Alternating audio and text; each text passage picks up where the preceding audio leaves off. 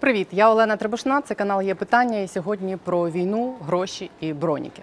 До війни ми жартували, що існує 3 стадії бідності українців. Це грошей нема зовсім і грошей зовсім нема, тому доведеться міняти долар.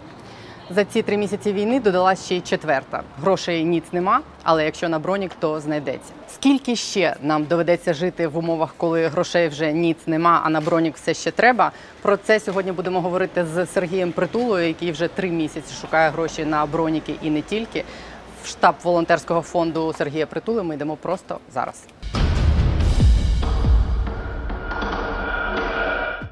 Мені днями Ютуб, як оцей якийсь флешбек, підкинув один з останніх ефірів у Шустера перед війною, там, де ти закрив рота Королевській і назвав її 5-ю колоною, сказав, що Кива – один з найперших зрадників ОПЗЖ. Майте, будь ласка, трошечки совісті перед українським суспільством. Я вас не перебіжала. А я буду вас перебивати. Тому що колаборанти гендеру не мають, і поваги до колаборантів так само немає. І я, Савік, звертаюся до вас на кожному ефірі, тому що на кожен ефір ви запрошуєте когось з 5-ї колони. То сюди приходить Бойко, ну, то зараз Королевська. Давайте включимо Медведчука, йому там скучно дома під домашнім арештом. Це було кілька тижнів до війни. Ти тоді вже розумів, що війна невідворотня, що Кива опиниться першим в Москві, що все буде так, як є? Ну, це якось не зовсім корелюється з вангуванням великого вторгнення, але те, що першими здриснуть за небезпеки саме Риги, я, власне, це говорив їм завжди відверто в очі, і, може, Фейсбук ще підкине той чудовий ефір у Шустера, де я про це якраз і говорив з Бойком, кому я казав, що в разі повномасштабної атаки там прихильники Зеленського, Порошенка, Притули, там інших візьмуть зброю до рук, а от Бойки і йому подібні здриснуть в Москву. Де зараз Бойко, я, правда, не знаю. Але те, що основна маса їхньої зграї не тут, це очевидний факт. Ти вважаєш їх персонально відповідальними за те, що почалась війна? Беззаперечно. Починаючи з голосувань 16 січня 2014 року, а якщо ще глибше копати, то починаючи з пролонгації договору про перебування Чорноморського російського флоту в Криму, що так само було повністю зроблено їхньою клікою. А ти вважаєш якоюсь несправедливістю те, що вони зараз не сидять в сусідній камері з Медведчуком, а частина залишилась в парламенті, перейменувавшись з ОПЗЖ на ПЗЖМ, а ведучі колишні Медведчука ведуть національний марафон? Ну, власне, частково можна сепарувати тих і інших, а з іншого боку, можливо, і не варто. Вочевидь, якщо підняти зараз пласти того, хто пішов на співпрацю з окупаційною владою на тимчасово окупованих територіях, ми бачимо, що там в основному представники ОПЗЖ, ОПБлоку, інших там якихось сил. Ну, я їх всіх називаю Риги, тому що вони всі вихідці з тої партії регіонів. І тому було б наївно, мабуть, та інфантильно вважати, що все це трапилося випадково чи за збігом обставин. Тобто ми мали, ну, реально там політиків, які були і залишаються 5-ю колоною в нашій країні, і які, на моє переконання, повинні понести відповідальність за статтею «Державна зрада». А як думаєш, війна стане тим моментом, коли відбудеться це перезавантаження? Навіть те, що вони вже просто переформатували і поміняли назву партії, ну вони нікуди не поділися, вони лишаться. Що буде з ними і з тими людьми, які голосували за них після війни? Чи перезавантажить це мізки усім? Я ж за всіх людей не можу розписуватися. У тих всіх засланих козачків, у них просто дуже добре розвинутий інстинкт самозбереження. І тому, от, власне, рятуючи свої шкури, вони зараз перефарбовуються, перевзуваються на люту. Далі все буде залежати, насправді, від громадянського суспільства. Тому що суспільству потрібно змінюватися. Ми зараз тішимося тим, що воно монолітне, але... Але чи зміниться воно насправді після перемоги? Чи перестануть люди в маршрутках слухати шансон? Чи перестане молодняк слухати цей огидний російський реп? Чи людина після роботи не купить 2-літрачку піваса, а купить дитині книжку? і так далі, і так далі, і так далі. Зараз в тебе немає такого розуміння, що зараз це буде розуміння, з того, що ти зараз бачиш? Мене розуміння, що зараз відбувається тотальний форс-мажор і всім реально не до того всього, про що я зараз говорю. Але якщо ми хочемо реальних видозмін в державі, то от з таких дрібниць насправді все і складається. А ти сам коли вперше зрозумів, що війна невідворотня, що вона буде, і чи уявляв ти, що вона буде такою, як є? Ну, десь в період з 16 по початок широкомасштабного вторгнення в 22-му були якісь такі думки, що, мабуть, це такий довготривалий заморожений конфлікт за прикладом Придністров'я, за прикладом там, Осетії, Абхазії. Але все, що почало відбуватися в осени, це от брязкання зброєю поблизу наших кордонів, накопичення російських військ, ну, заставило трошки активізуватися. Суспільство, відверто кажучи, не одразу відреагувало на ті посили, які робили спочатку британська і американська розвідки. Потім українське військово-політичне керівництво перестало гратися в якусь історію типу «а от наша розвідка каже, що все спокійно». І суспільство прокинулося тільки в грудні. Це можна було помітити по зростанню донатів волонтерам. І, власне, завдяки тому, що це зростання в грудні і січні почало відбуватися так достатньо суттєво, ми змогли хоча б на тих ділянках, де мали можливість, спрацювати дещо так превентивно на забезпечення війська, зокрема в контексті розгортання штабів, мобільних штабів, операційних штабів. Питання як до політика. А в тебе є відповідь на питання, чому ми не використали ті 8 років, які війна вже йшла, з 14-го, на те, щоб підготувати країну до війни? Це перше. А друге, чому не використали ті кілька місяців, коли вже розвідки повідомляли про те, що війна буде, для того, щоб підготувати, принаймні, населення до цього? Давайте питання до політика будемо ставити тоді, коли я буду займатися політикою. Якщо буду займатися політикою, я сподіваюся, що, можливо, це один з варіантів розвитку подій після перемоги. Зараз я б радше волів відповідати на питання як волонтер, тому що я зараз займаюся цим 24/7. Можна багато шукати причин в тому, чому держава була не зовсім готова. Копати дійсно треба глибше, аніж останні 3 місяці. Коли вже загроза стала очевидною. Я думаю, що багато речей, які почали відбуватися от просто, не знаю, там, з-під ножа, ну, зокрема, наприклад, розгортання сил територіальної оборони. Ну, так, в останню ніч. Вони з'явилися, там, умовно кажучи, десь там в січні, юридично. В лютому не було ще толком штату забезпечено, не було свого там рахунку якогось в казначействі, наскільки я розумів ситуацію.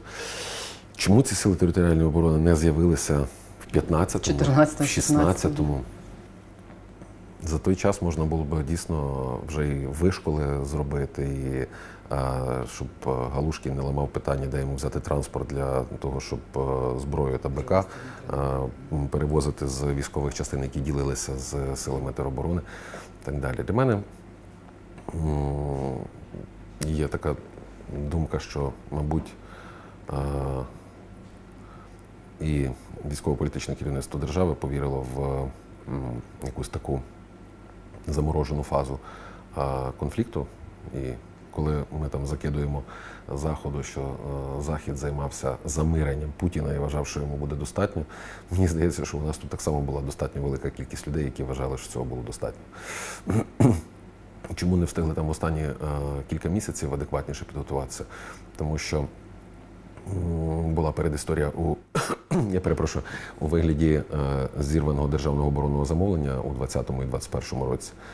І, ну, втративши такий дорогоцінний час і достатньо великі суми коштів, які мали би бути раціонально, правильно, корисно розподілені по лінії оборонних закупівель, в останні кілька місяців Резніков, коли прийшов, я думаю, що він десь точно весь листопад тільки входив в курс справ, і реально у нього залишилось там грудень, січень, лютий, кінець одного фінансового року, початок іншого фінансового року. Є певна заскорузлість бюрократичної машини, ну, тому от сукупно десь приблизно все і так. Провалена оборона замовлення – це одна з причин того, чому тобі доводиться займатися тим, чим ти займаєшся, людям скидатися на це грошима. Тобі не здається, що якось неправильно, що людина, яка провалила це оборонне замовлення, призначена послом Словаччину, а не дає покази в прокуратурі? Так, мені здається, що це достатньо несправедливо та ірраціонально. Я думаю, що ця історія повинна залишатися в фокусі уваги не тільки волонтерського руху, не тільки журналістів, а суспільства в цілому і правоохоронних органів теж. Скільки загалом за ці останні 3 місяці перевели вам на фонд грошей людей? Та цифра, яку я бачила остання, що це 1 мільярд гривень десь, це так? Це те, що ми зафіксували на початку червня, тобто зараз я думаю, що це вже там плюс. Ми аудит робимо 1-2 числа кожного місяця. Я подивилась просто таблицю, Forbes нещодавно опублікував, скільки передали на Збройні Сили України за цей час українські олігархи. Так от, ваш 1 мільярд – це десь $33 мільйони, Ахметов передав 72, а Печук – десь 17. Тобто те, що назбирали люди через ваш фонд, це десь якраз посередині між цією і цією цифрою. І я намагалася зрозуміти, про що це говорить. Мені здається, це, по-перше, говорить про те, наскільки несправедливо розподілені статки в цій країні, коли одна людина дає стільки, скільки всі разом половину того чи вдвічі більше, ніж інший олігарх навіть. А по-друге, мені здається, що ці люди набагато більше винні цій країні. Дав та й дав. Дають, треба брати, мабуть. А вам на фонд якісь такі ті олігархи умовні чи якісь інші політики відомі дають гроші чи ні? Ні. Взагалі ніхто? Була одна спроба, але якщо максимально коротко, то в моїх принципах не було брати гроші у цієї людини і в більш мирні часи. Зараз, звичайно, можна було себе виправдати тим, що війна можна було би взяти, але я не взяв. Про те, щоб вони не пропали, я сконтактував добродія з іншим волонтерським фондом, а вже далі, чи вони отримали, чи ні, це треба у них питати. Якщо вони захочуть, може колись самі розкажуть. Вже 3 місяці люди донатять на Збройні Сили України. У нас до війни був такий жарт, що існує 3 стадії «грошей нема» в українця. Це грошей нема зовсім, грошей нема зовсім, треба міняти долари. І зараз під час війни додалась 4-та стадія «грошей зовсім нема», але якщо на бронік, донати. Як змінюється зараз ситуація? Чи стикаєтесь ви з тим, що у людей стало менше і грошей, і в принципі залученості в те, що відбувається, щоб достатньо грошей давати на ЗСУ? Вчора ми розмовляли якраз на цю тему з директоркою фонду. Вона сказала, що по лінії рахунків фонду ми відчуваємо достатньо сильне падіння надходжень. Що стосовно моїх волонтерських рахунків, до яких люди більше звикли, ніж до фондівських за попередні 8 років війни, там я зниження не бачу. Люди достатньо активно продовжують донатити, але це така щоденна робота — тримати людей в тонусі і правильно попросити, і показувати, на що ти, власне, просиш. Ми зараз маємо кілька проєктів, де нам реально треба дуже багато грошей. Майже $1 мільйон нам потрібно для того, щоб законтрактувати 50 комплексів БПЛА «Валькірія», про що ми домовилися кілька днів тому з виробниками. Це наші колеги, це волонтерський фонд «Армія СОС». Ми з ними давно співпрацюємо по лінії перепрошивки планшетів їхньою програмою «Кропива». І, зрештою, ми звернули увагу на їхнє виробництво БПЛА.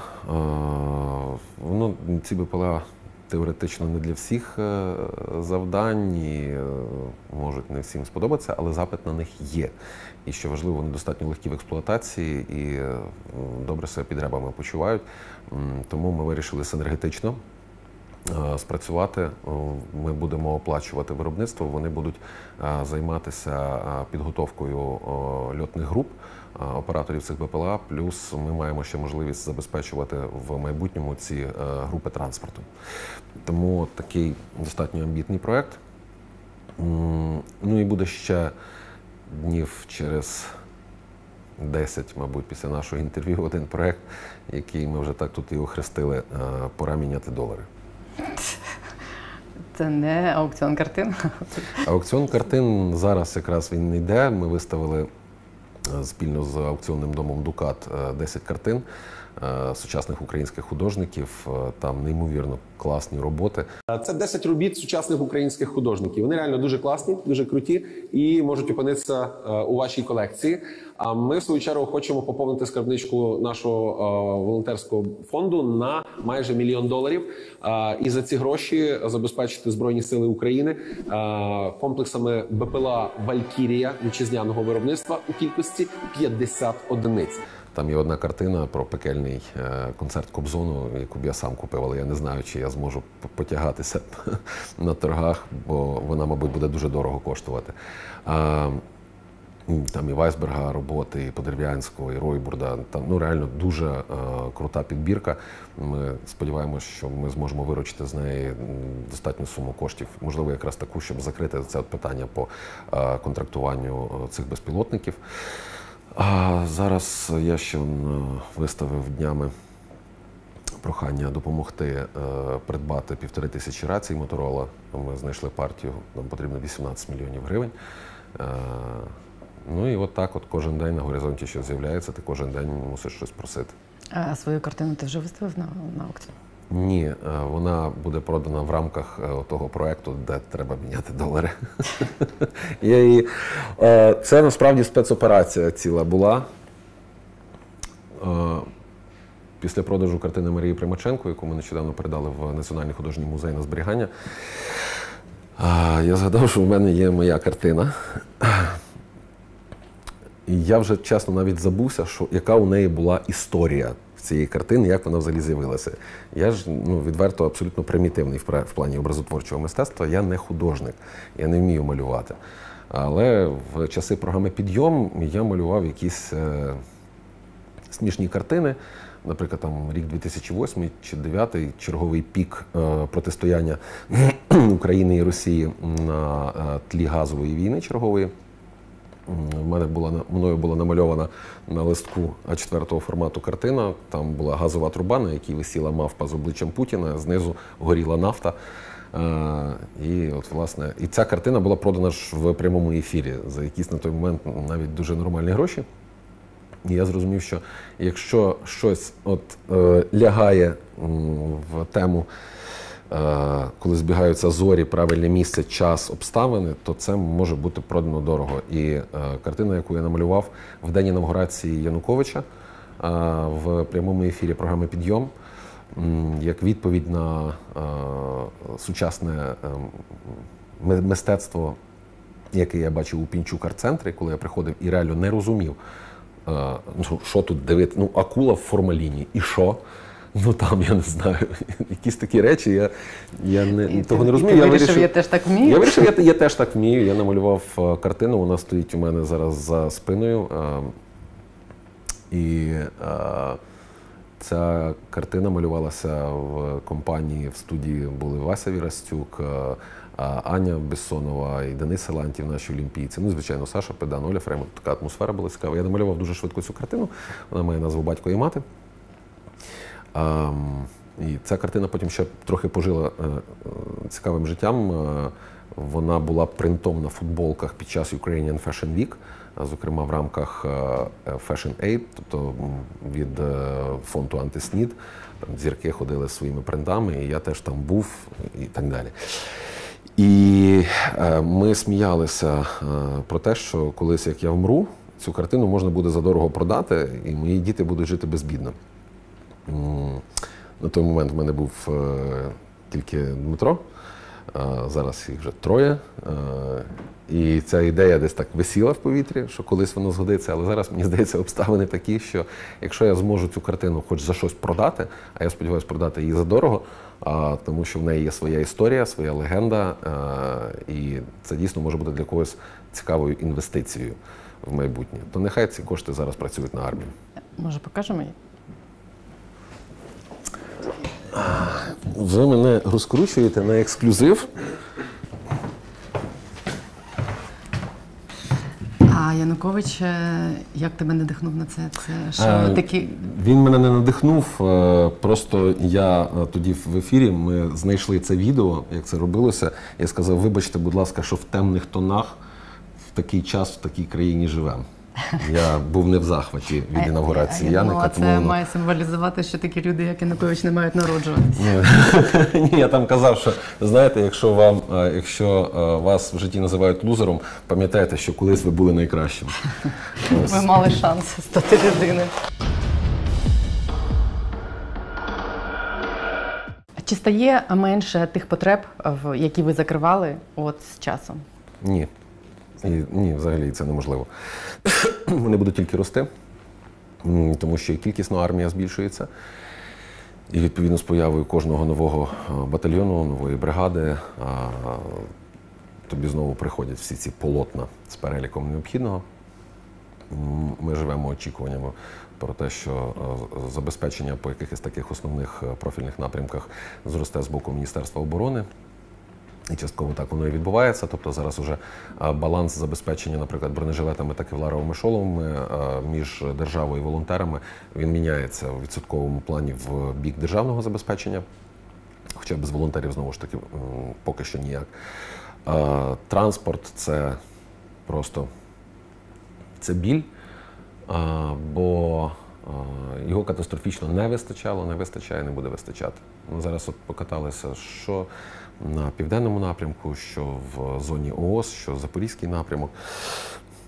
Армія пересувається на волонтерському транспорті. Моя бабця колись, вона була народжена за Польщі. Як я був маленький, вона розказувала про військо польське на роверах. А я зараз їжджу і бачу військо українське на наварах. На наварах, на Л-200, на дефендерах, на всякому різному транспорті. Але це не зовсім мілітарний транспорт. Це те, як ми цивільний перетворюємо в мілітарний. Чого зараз найбільше не вистачає там на першій лінії, окрім Хаймарсів і ППО? Ну, дякую за те, що чітко сигналізуєте те, до чого руки у волонтерів можуть дотягнутися, а до чого поки що ні.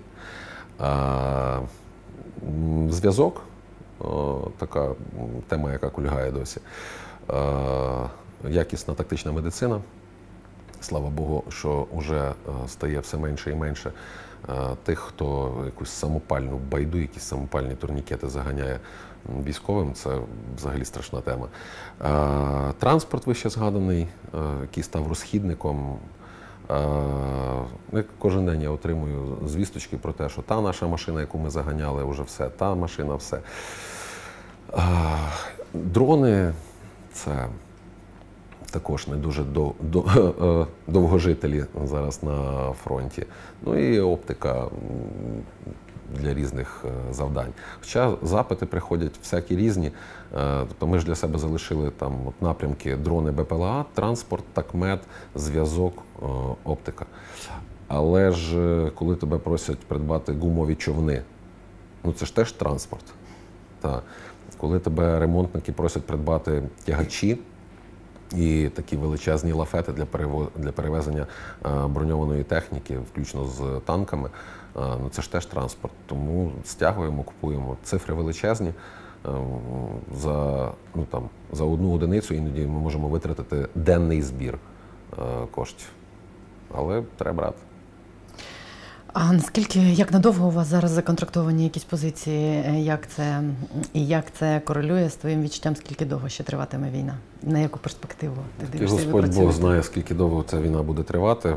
У нас зараз, що у нас червень місяць, по деяких контрактах, які були зроблені ще в березні-квітні, ми отримуємо щось в кінці місяця, на початку липня, а те, що ми контрактували по деяких позиціях в червні, прийде в серпні і в вересні.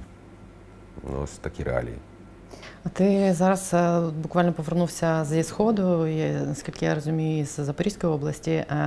Якщо говорити не про те, що купують волонтери, а про ту важку зброю, яку постійно не вистачало, яке в тебе враження? Стає її там більше? Очевидно, так. Я не готовий розписуватися зараз там за усі підрозділи на ниточці і знову ж таки, залежно від поставлених задач, одним підрозділом треба одне, іншим треба інше, але от вся ця номенклатура, про яку ми там багато говорили, енлави, джавеліни, свічблейди і так далі, воно є. Воно є і воно працює. А більш важче? Я просто не знаю. Ну, я думаю, що, в принципі, Міністерство оборони підсвічує, які, наприклад, гаубиці до нас заходять. Три топора я бачив. Ну, це М777, так. Польські краби розминалися.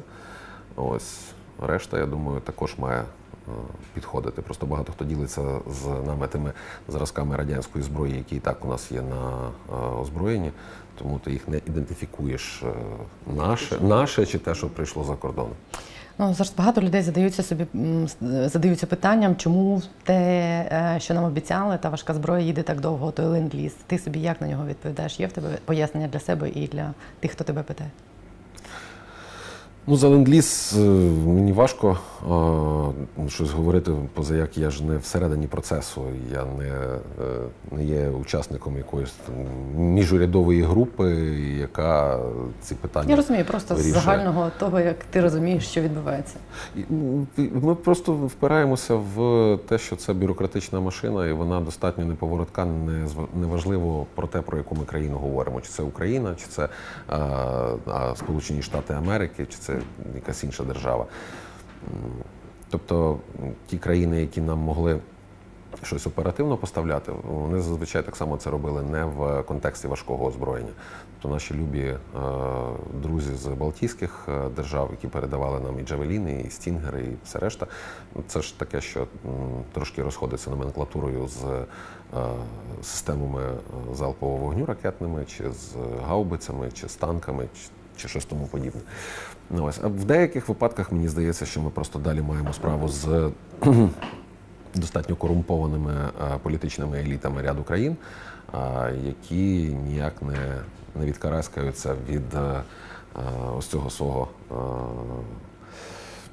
минулого тісно, я б навіть сказав, вдьосна, пов'язаного з російськими політиками і спецслужбами, що, в принципі, одне і те ж. І ще одне питання таке загальне. Багатьох турбує тема мирних перемовин. Постійно вона спливає в різних там варіаціях, мирні плани. Давайте дамо Путіну зберегти обличчя. Як ти до цього ставишся? Чи турбує тебе те, що може бути підписана якась там мирна угода?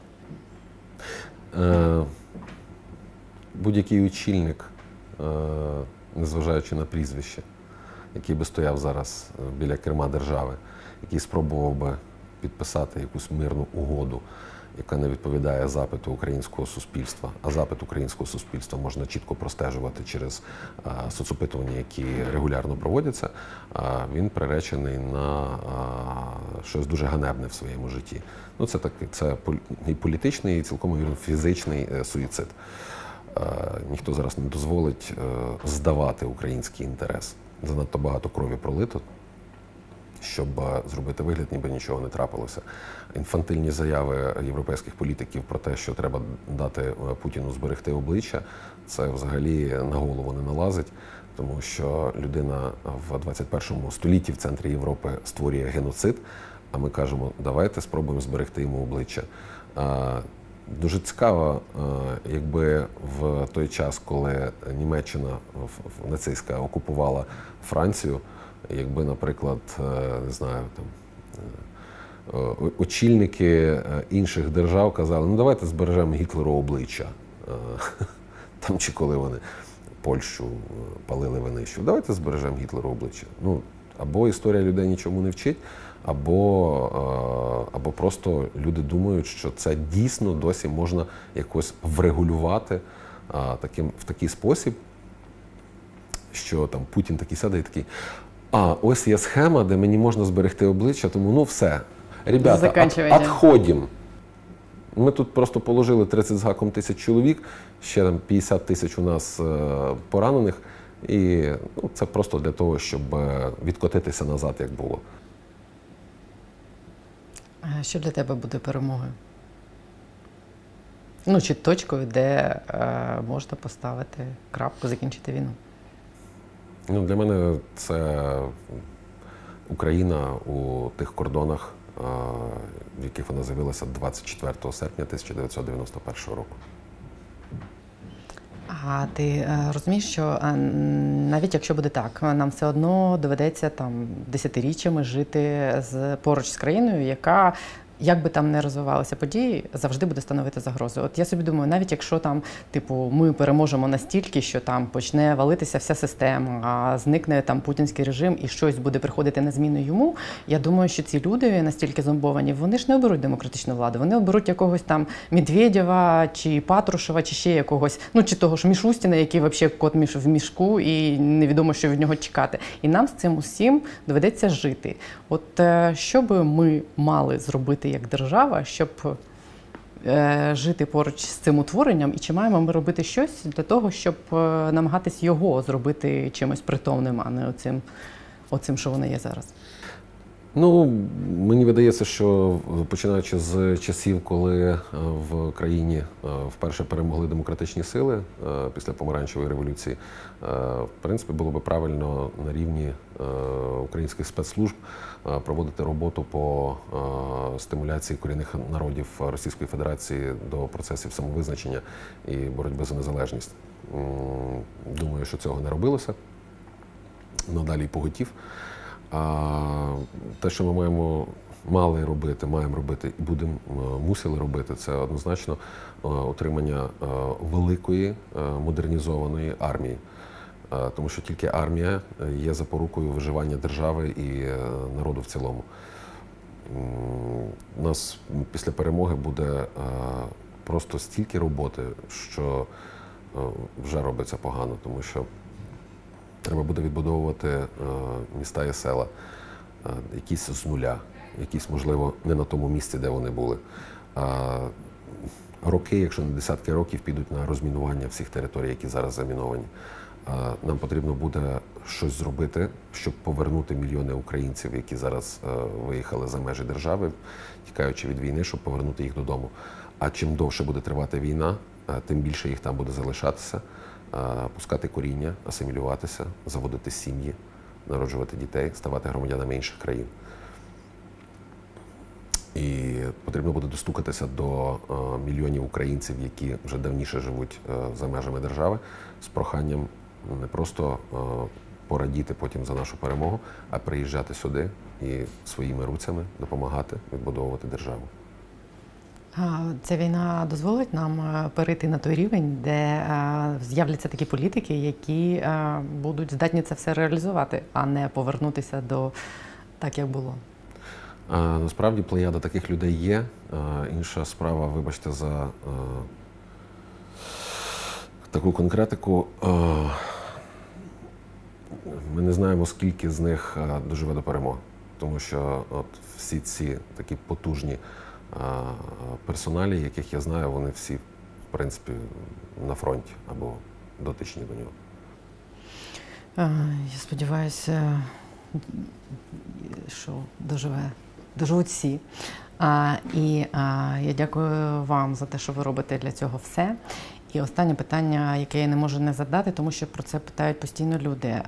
Корупція пов'язана з волонтерською діяльністю. Час від часу з'являються якісь історії, в Фейсбуці принаймні, що типу волонтерку розікрали, волонтерку продають в епіцентрі, правоохоронці. От буквально за минулий тиждень мені попалися дві історії, коли вони мали питання до волонтерів. Як людина зсередини, як ти оцінюєш це явище, чи воно має місце, чи воно варте тих питань, які ставлять у соцмережах?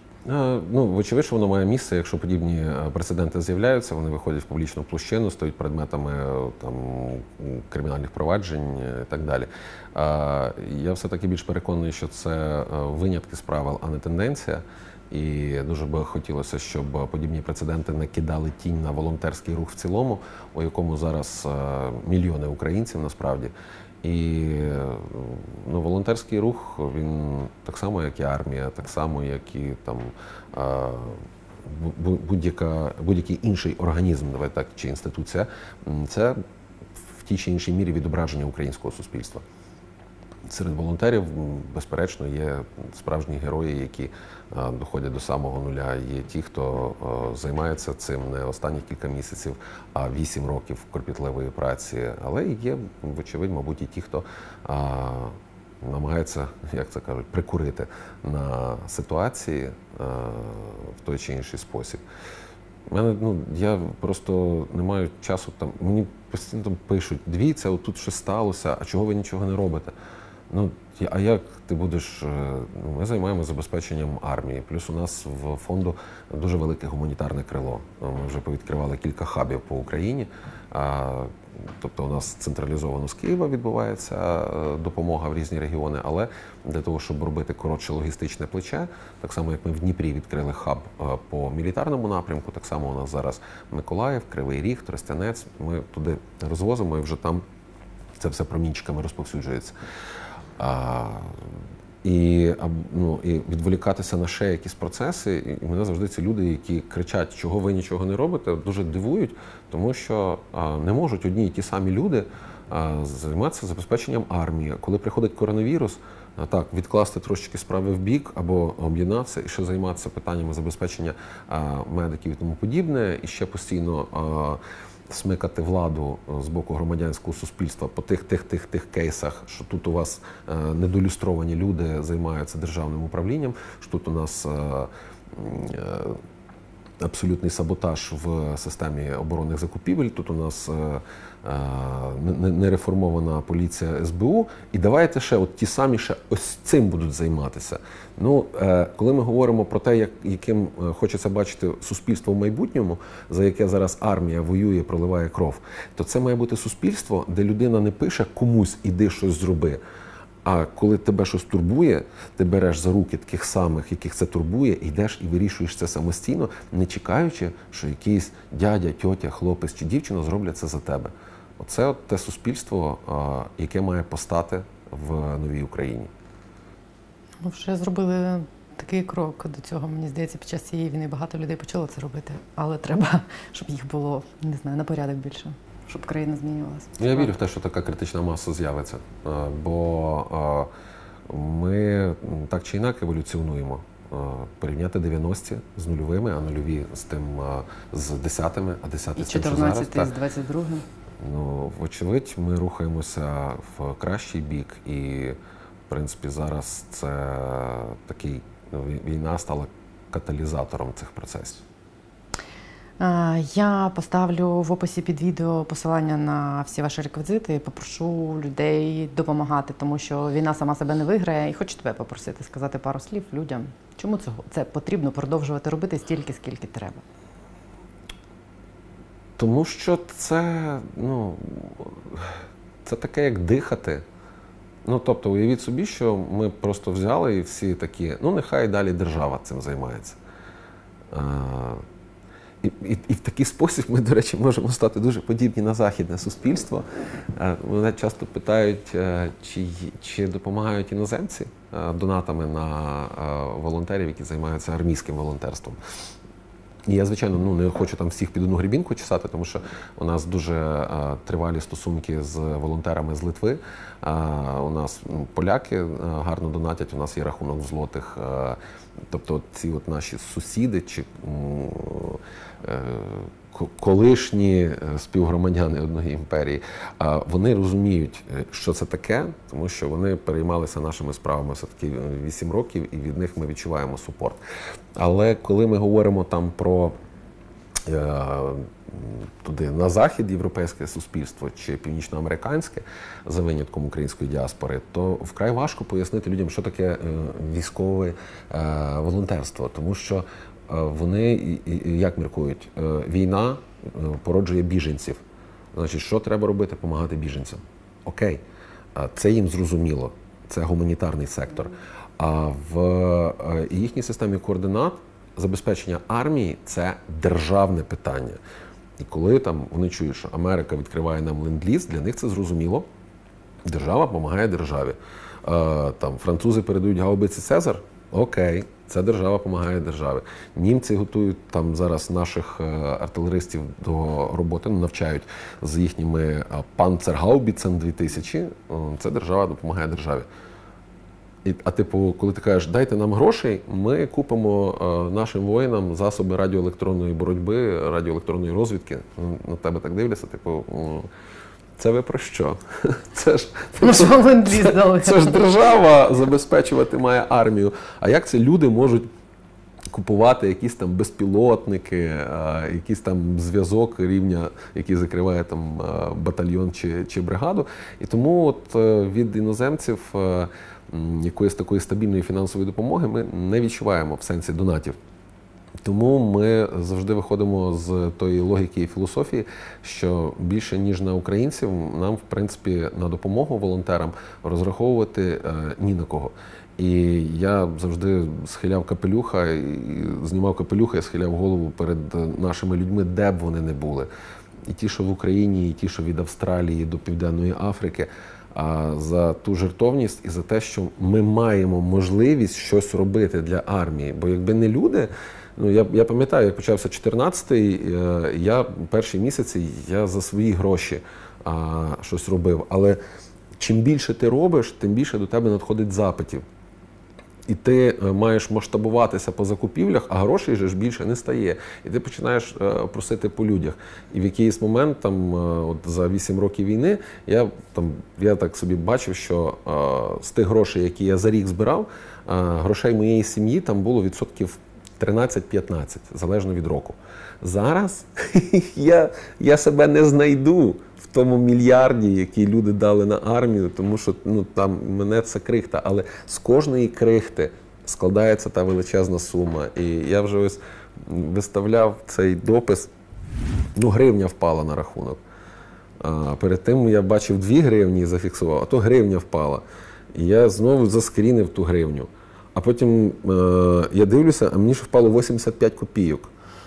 І різниця між тими надходженнями було, тобто ввечері, там, майже опівночі, 30 мільйонів гривень було на рахунку, а тут вже 32 з копійками. І ти розумієш, що от з таких крапельок цей океан складається. І ті люди, які відривають від себе останнє для того, щоб зберегти життя кожного українського солдата, вони великі молодці, і наша їм вдячність. І дякую вам за те, що ви виставите мої реквізити, але відверто ви можете допомагати не тільки фонду Притули, бо може вам Притула чимось не подобається.